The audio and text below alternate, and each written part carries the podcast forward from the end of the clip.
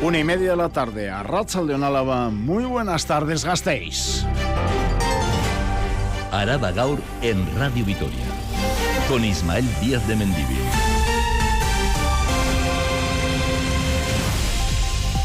Hoy a las 12 de la noche se cierran las urnas en las que la plantilla de Michelin vota si abandona el Comité Intercentros órgano que negocia con la multinacional las condiciones laborales que regula el día a día de la factoría de Vitoria junto a otras plantas como la de Aranda de Duero o apuesta esa plantilla por un comité solo de la factoría de la Avenida del Cantábrico y unas condiciones propias como ocurre en Guipúzcoa, en Las Arte.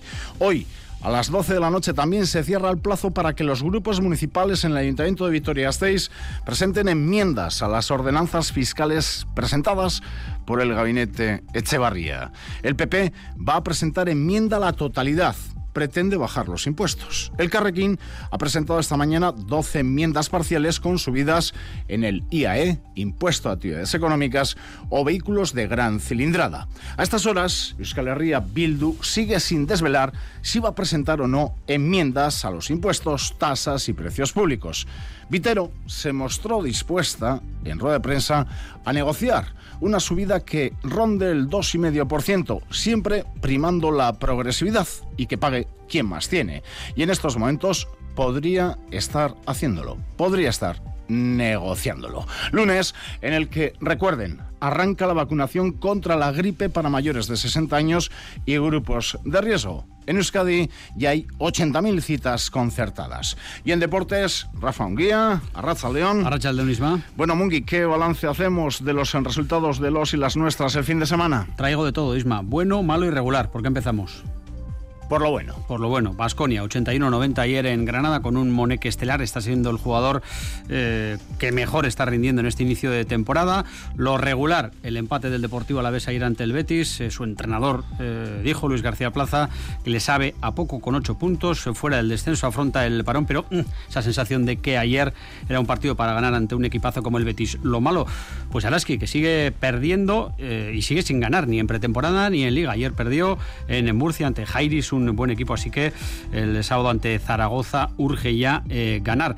Y otra noticia esta, de esta mañana, se ha presentado la media maratón de Vitoria-Gasteiz. Eh, la cita, 17 de diciembre, es la decana de estas pruebas, 21 kilómetros, 97 metros, no hay variaciones en el eh, recorrido y hay un hecho muy particular, se va a homenajear a los cinco gasteiztarras que han completado las 44 anteriores. Estás a tiempo de encadenar unas cuantas, Isma. Sí, mira, y ya me estoy preparando una hora a la semana y mira qué cuerpo. Sí, parece que lo que viste ayer, esa cercanía de las dos horas en la maratón, te ha motivado. Tienes aire de keniata hoy. Tanto, tanto no, ¿eh? pero media maratona por ella. Venga, estás a tiempo ahora. Nos vemos. Es que Comungi. Escuchan Araba Gaur. En el control técnico, Norberto Rodríguez. Estamos a lunes 9 de octubre 2023. Les habla Ismael Díaz de Mendivil. Araba Gaur.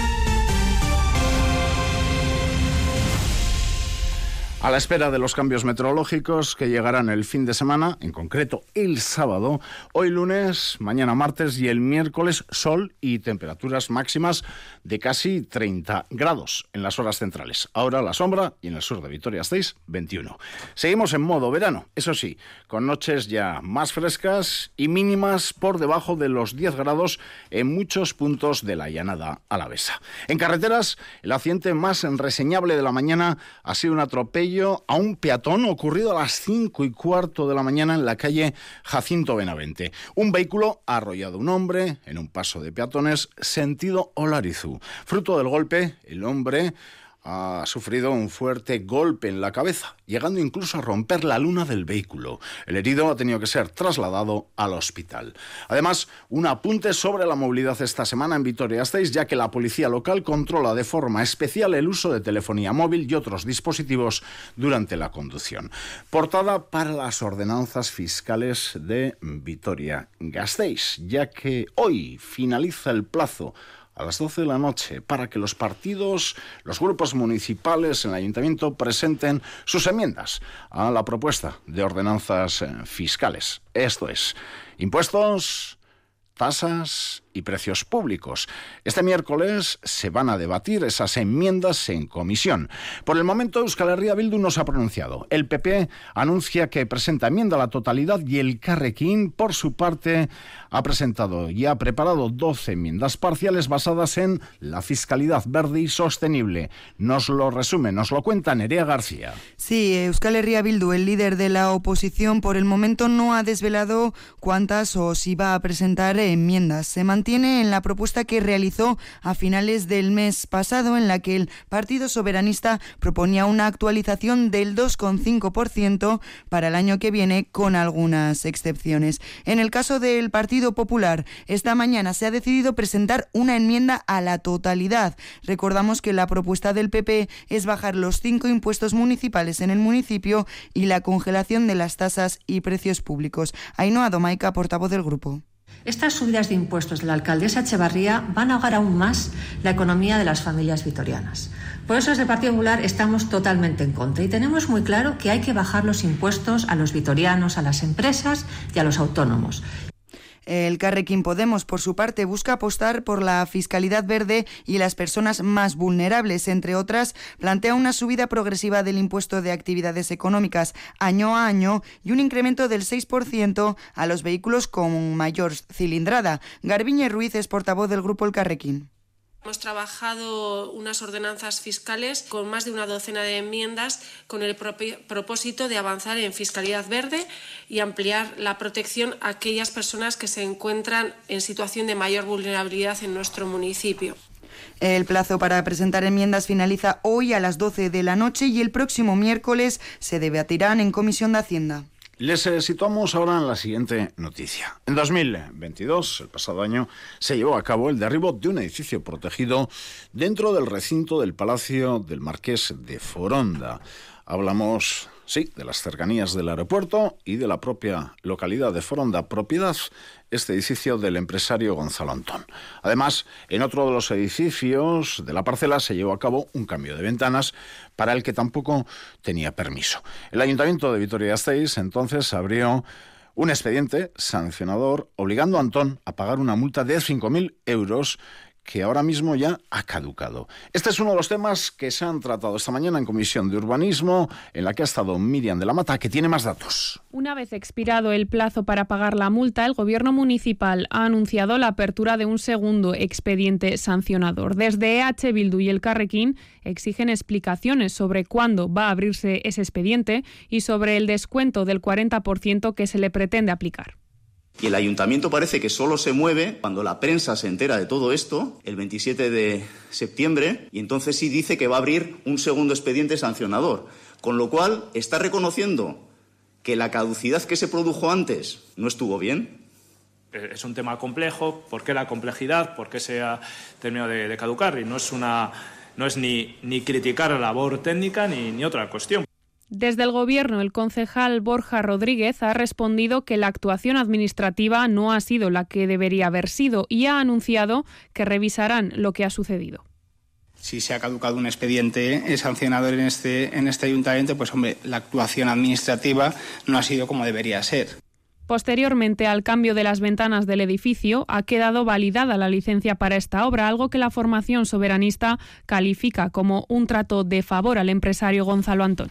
La última hora municipal pasa por las quejas vecinales que se recogen en el buzón ciudadano y en la oficina de la síndica defensora vecinal. Quejas que se están abordando en comisión municipal y que de momento no aportan grandes novedades respecto a lo dicho en el último pleno por parte de la síndica y su informe anual. Sin dejar Vitoria 6, ayer el Ayuntamiento de Gasteiz balance en una nota pública de la futura regeneración del barrio de Zaramaga. Se van a rehabilitar 24 comunidades de vecinos, 358 viviendas en total. Recibirán subvenciones que oscilarán entre el 40 y el 70% del coste de la obra.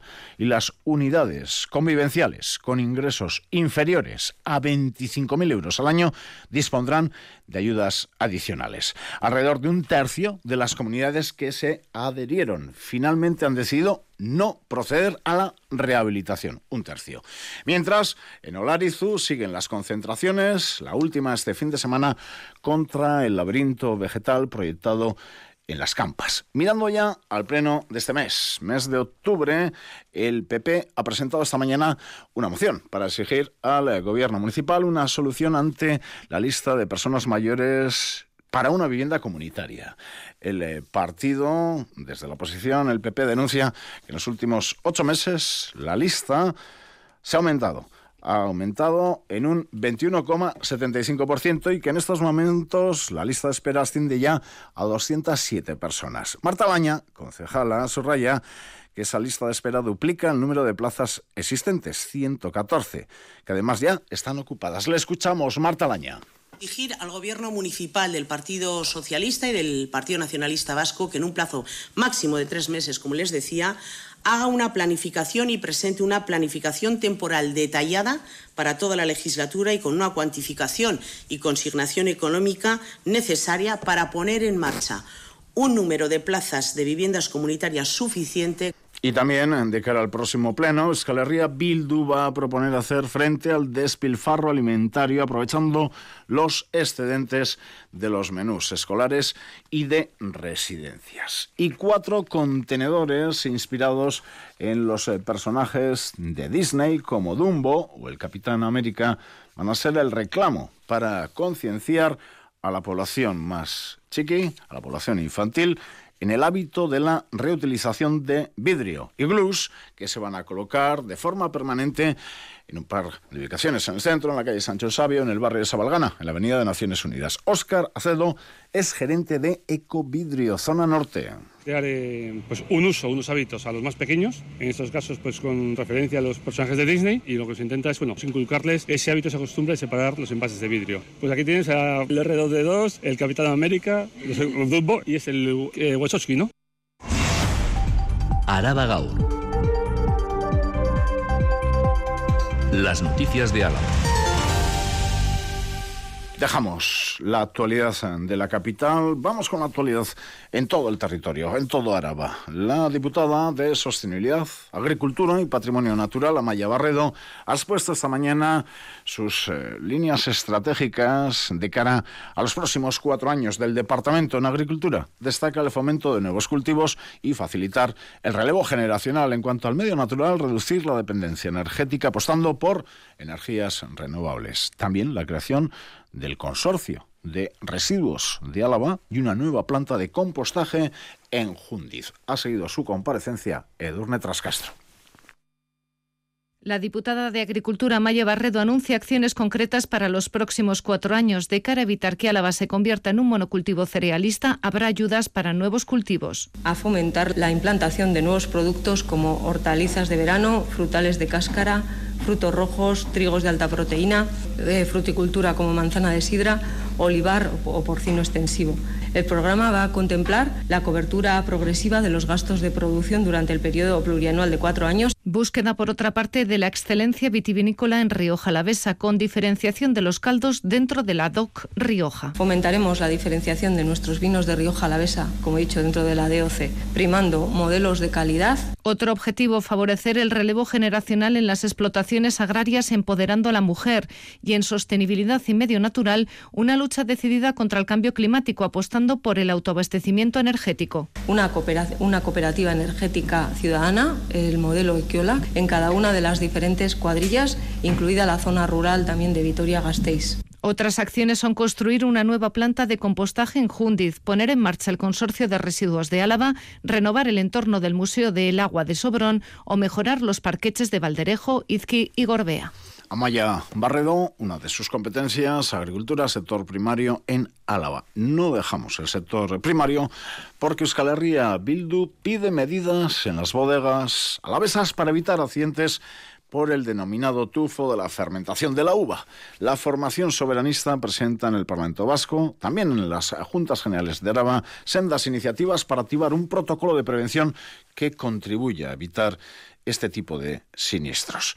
Además, plantea una línea de ayudas para que las pequeñas bodegas, también las familiares, puedan hacer frente al coste de las inversiones y dotarse de medidas de prevención en sus instalaciones. Una yugarte. En los últimos tres años, cuatro personas han perdido la vida por el tufo en Rioja Alavesa. Euskal Herria Bildu recoge las conclusiones del informe de seguridad y salud laboral del Gobierno vasco de 2019 que destaca la falta de formación y de materiales para reducir y evitar los riesgos en las bodegas. Y ante este documento, Eva López de Arroyave, portavoz del Grupo Juntero de Euskal Herria Bildu, plantea que se tomen medidas ya. El sector está abandonado por las instituciones vascas y además estos accidentes no hacen más que, bueno, pues que aumentar esa sensación. El sector vitivinícola no necesita parches. Creemos que ya es hora de tomar medidas para garantizar que este tipo de cosas, estos accidentes y estos riesgos no vuelvan a ocurrir. La formación soberanista presentará sendas iniciativas en el Parlamento vasco y en juntas generales que buscan activar cuatro medidas. Ichaso Echevarría, parlamentaria de EH Bildu. Diseñar un protocolo de prevención, fomentar la, formación de las y los trabajadores,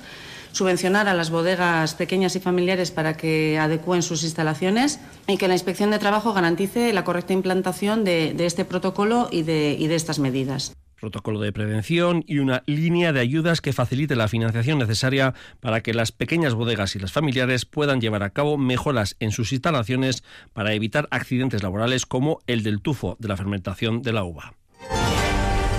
Esto es Araba Gaur con Ismael Díaz de Mendivil. El equipo de gobierno ahora mismo responde a ese planteamiento del Partido Popular de cara a un futuro pleno con una moción para exigir al gobierno municipal una solución ante la lista de personas mayores para una vivienda comunitaria. Asegura el PP que esas listas de espera van en aumento y que ascienden a 207 las personas. El gobierno explica que 20 de esas personas han pedido un aplazamiento porque la lista de espera así es menor. Además, incide en que 127 ya de las 187 personas restantes son perceptoras de prestaciones económicas vinculadas al servicio. Dejamos la capital con este apunte de última hora. Nos vamos hasta Legutio porque la alcaldesa ha sido la invitada esta mañana en la entrevista de Radio Vitoria Gaur. Nerea Bengoa ha insistido en su anunciada promesa durante la campaña de abrir un centro de día en el municipio esta misma legislatura y ha vuelto a expresar su desacuerdo con un proyecto de circunvalación que tiene la Diputación en Legutio porque todo el tráfico de la localidad va a pasar junto a la Icastola. Nos lo cuenta Javier Moncada. Nerea Bengo ha intentado que la Diputación modifique el trazado de esa futura circunvalación, pero cree que lo tenía que haber hecho el anterior gobierno porque ahora es demasiado tarde. Está previsto que las obras que van a sacar del casco urbano unos 800 vehículos diarios comiencen este mismo otoño. Nos dejan a, a Legutio con una salida simplemente del pueblo y a mí me pues lo que me preocupa y lo que transmitía al, al diputado en este caso de, de carreteras es eh, mi preocupación porque pasa por una icastola, ¿no? Lo que les pedimos es una modificación, entonces yo creo que llegamos un poco tarde. Bengo ha asegurado también que va a volcarse para que Legutio tenga centro de día. Ha mantenido los primeros contactos con la Diputación y aunque es consciente de que no va a ser sencillo, va a intentarlo hasta el final. Considero que nuestros mayores eh, necesitan quedarse en casa, estar en casa. Y no solo nuestros mayores, sino sus familias. Todos pensamos que es la voy a la Diputación, yo, yo digo dónde se tiene que ubicar y es así de fácil. Eh, pues no, no, no, es tan fácil. Pero, pero bueno, nosotros vamos a luchar porque, porque este, este proyecto y esta ilusión, de una manera o de otra, se haga. La alcaldesa de Legutio también ha avanzado que están cerca de alcanzar una solución para poner fin a los ruidos y olores que genera la empresa Otúa, aunque no ha concretado nada más. En otro orden de cosas, en la actualidad laboral, estamos en octubre. Octubre va a ser muy caliente con diferentes convocatorias de huelga, especialmente en el sector público. Hoy, mañana y pasado mañana están de huelga las ambulancias. Los sindicatos han valorado la movilización como positiva y el sindicato ELA ha dicho que los servicios mínimos han sido abusivos, del 60% del servicio normal. Esta misma semana también tenemos huelgan las universidades, en el caso vasco en la Universidad eh, Pública mm, Vasca. También una última hora, antes de ir con otras eh, cuestiones y otras noticias, violencia física y psicológica en el ámbito de la violencia de género, dice el parte de la policía local, violencia machista. Por lo tanto, agentes de la policía local detuvieron ayer al mediodía a un varón de 26 años como presunto autor de un delito de violencia física y psicológica a su pareja sentimental. Los hechos ocurrieron sobre las doce y media del mediodía, cuando una llamada al 092 alertaba de una fuerte discusión de pareja en una vivienda del barrio de Sabalgana. Instantes después, una patrulla llegó al lugar, se entrevistó por separado con ambas partes y algunos testigos. Al parecer, minutos antes, ambos habían discutido por motivos familiares, se escucharon ruidos de golpes y el varón incluso estuvo a punto de arrojar un mueble por la ventana. En vista de las manifestaciones sobre hechos anteriores y sobre los de ayer, los agentes procedieron a la detención del presunto agresor. Esta mañana va a pasar a disposición judicial. Más noticias con una Ugarte. Gasteiz promueve buenos hábitos en el Día Mundial de la Salud Mental. Jornada que se conmemora mañana y en la que el Ayuntamiento de Vitoria activa la campaña Repárate, acepta, transforma y valora tu salud mental, una iniciativa que está acompañada de acciones de calle, teatro, talleres o charlas durante los próximos días. Este año esta propuesta está más focalizada hacia la adquisición de promover buenos hábitos y favorecer la salud mental en la infancia. El Colegio de Farmacéuticos de Araba promueve la reutilización de las prótesis. Este organismo ha firmado un convenio con la Asociación de Personas Amputadas de Euskadi para realizar una gestión adecuada de productos de ortopedia en desuso. Por este acuerdo se enviarán a países en vías de desarrollo las prótesis a las que se les puede dar una segunda vida y las inservibles serán recicladas. Elementos como fajas, férulas, muletas, andadores o sillas de ruedas se pueden depositar en la red de farmacias del territorio. Y el bar eh, Chiqui es noticia de hace ya unos días, pero bien, vale recordarlo. Tercer puesto en el primer campeonato de tortillas de patatas del Estado. El establecimiento hostelero de la Plaza de Abastos se alza con el bronce en este primer certamen estatal celebrado en Alicante. Tercer puesto para una tortilla de bacalao elaborada con patata alavesa, sal dañana y aceite virgen extra de Rioja Alavesa. El Chiqui es una taberna familiar con una larga trayectoria desde 1974.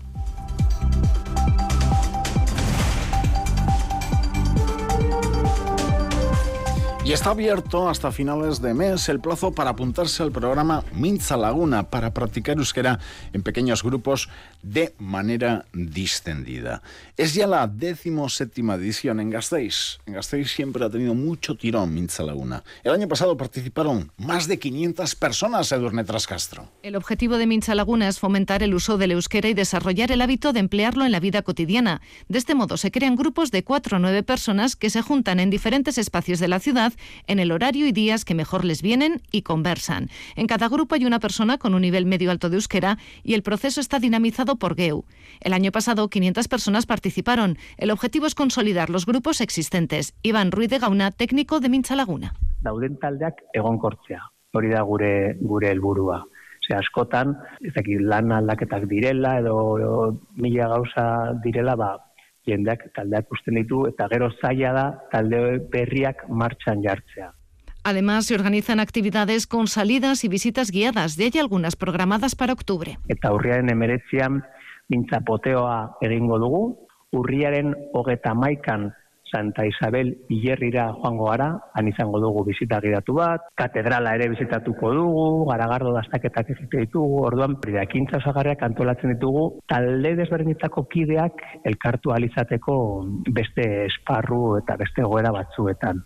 Quienes estén interesados deben inscribirse en la página web de la Asociación GEU y pagar una cuota anual de 24 euros. Araba. Cultura. Charlie Douglas, como todas y todos los trabajadores, tiene obligaciones y derechos. Entre los derechos si no cambian las cosas, tenemos vacaciones, ¿verdad? Pues eso. Así que, Charo, os ondo pasartik. El Ciclo Internacional de Música Contemporánea celebra su edición número 20 ya, vigésima edición, con un cartel compuesto por 13 conciertos, todos ellos gratuitos, menos el programado para el 22 de octubre. Esta edición va a servir de homenaje a Alfonso García de la Torre, uno de los grandes que nos recuerda la gran factoría que tenemos en la escuela de Jesús Guridi. Y va a incluir una exposición también de fotografías de Fernando Martínez, nos lo cuenta Nerea García. Este sábado el programa Ensemble Sincro dará comienzo a la edición en el Conservatorio Jesús Guridi y lo cerrará en el mismo lugar a Cusma el 3 de febrero. Por el ciclo internacional pasarán músicos como Iñaki Estrada, Anthony Pateras o Cazarina Gross. Como es costumbre, el Conservatorio Jesús Guridi será el escenario principal, pero Artium, Andra María Aretoa de Araya y el Conservatorio GC Arriaga en Bilbao también acogerán actuaciones. Esta edición servirá de homenaje al compositor, profesor y gestor cultural Alfonso García de la Torre. Para ello, además de encontrar sus obras en las actuaciones, estará desde octubre hasta febrero la exposición de Memoris, esencia de un recorrido en el Conservatorio. Guillermo Lauzurica es director del ciclo pues con reflejando un poquito gráficamente lo que ha sucedido durante estos 20 años. Esta exposición se llama De Memoris y por supuesto está dedicada a Alfonso. Aparte de de Alfonso, pues eh, el, gran, el otro gran protagonista es el ensemble sincro, porque va, vamos, vamos a hacer seis conciertos en total, con cuatro programas diferentes. Todos los conciertos son gratuitos con entrada libre hasta completar el aforo, excepto el del día 22 de octubre, que tendrá un coste simbólico de 7 euros. Y es eh, noticia el viernes, pero tenemos que recordarles una Interesante exposición en Artium. El Museo Artium ha inaugurado este fin de semana la exposición de la artista colombiana Carolina Caicedo, titulada Tierra de Amigos. Es una muestra que recoge sus investigaciones sobre los movimientos sociales y organizaciones comunitarias que se oponen a la construcción de grandes infraestructuras energéticas allí en Colombia. Le escuchamos. Los museos son espacios para debatir problemas que a la sociedad ¿no? nos aflige, pues que también estos sean unos puntos de entrada para que también la comunidad de esta ciudad reflexione sobre sus propios digamos, procesos extractivos que suceden, no solo sobre los territorios, sino los cuerpos también de las mujeres y, los, y las personas eh, en el País Vasco, ¿no? tía Ortiz de Lascano, Artium al margen, les ofrece otras opciones para hoy, para este lunes 9 de octubre de 2023, hoy tía.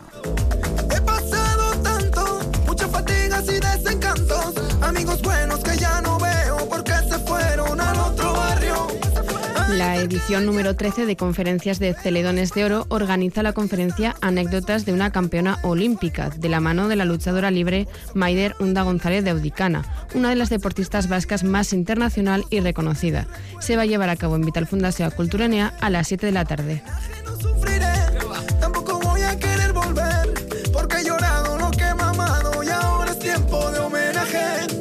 Y en el Centro Cívico de Ariz Navarra, a las seis y media de la tarde, el micólogo José David Fernández impartirá la charla Setas de Álava en otoño. Habrá oportunidad de poder tocar y oler una gran variedad de especies que serán recolectadas los días previos por el guía.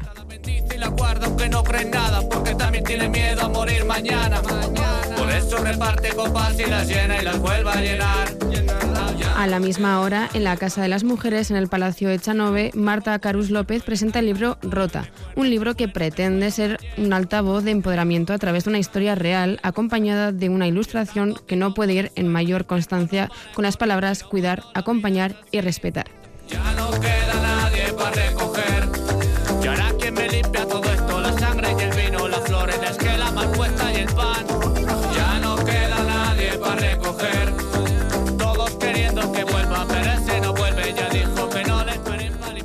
Hoy y mañana serán los últimos días que podremos disfrutar de la exposición de Natalie Arciniego, Sueños dibujados. Natalie tiene limitaciones funcionales debido a la parálisis cerebral, lo que hace que se ponga más en valor la creatividad y el esfuerzo que se observa en sus obras. Están expuestos en el Centro Cívico Lagua con el horario de entre las nueve y media de la mañana a la una y media y a partir de las cuatro y media hasta las ocho y media de la tarde.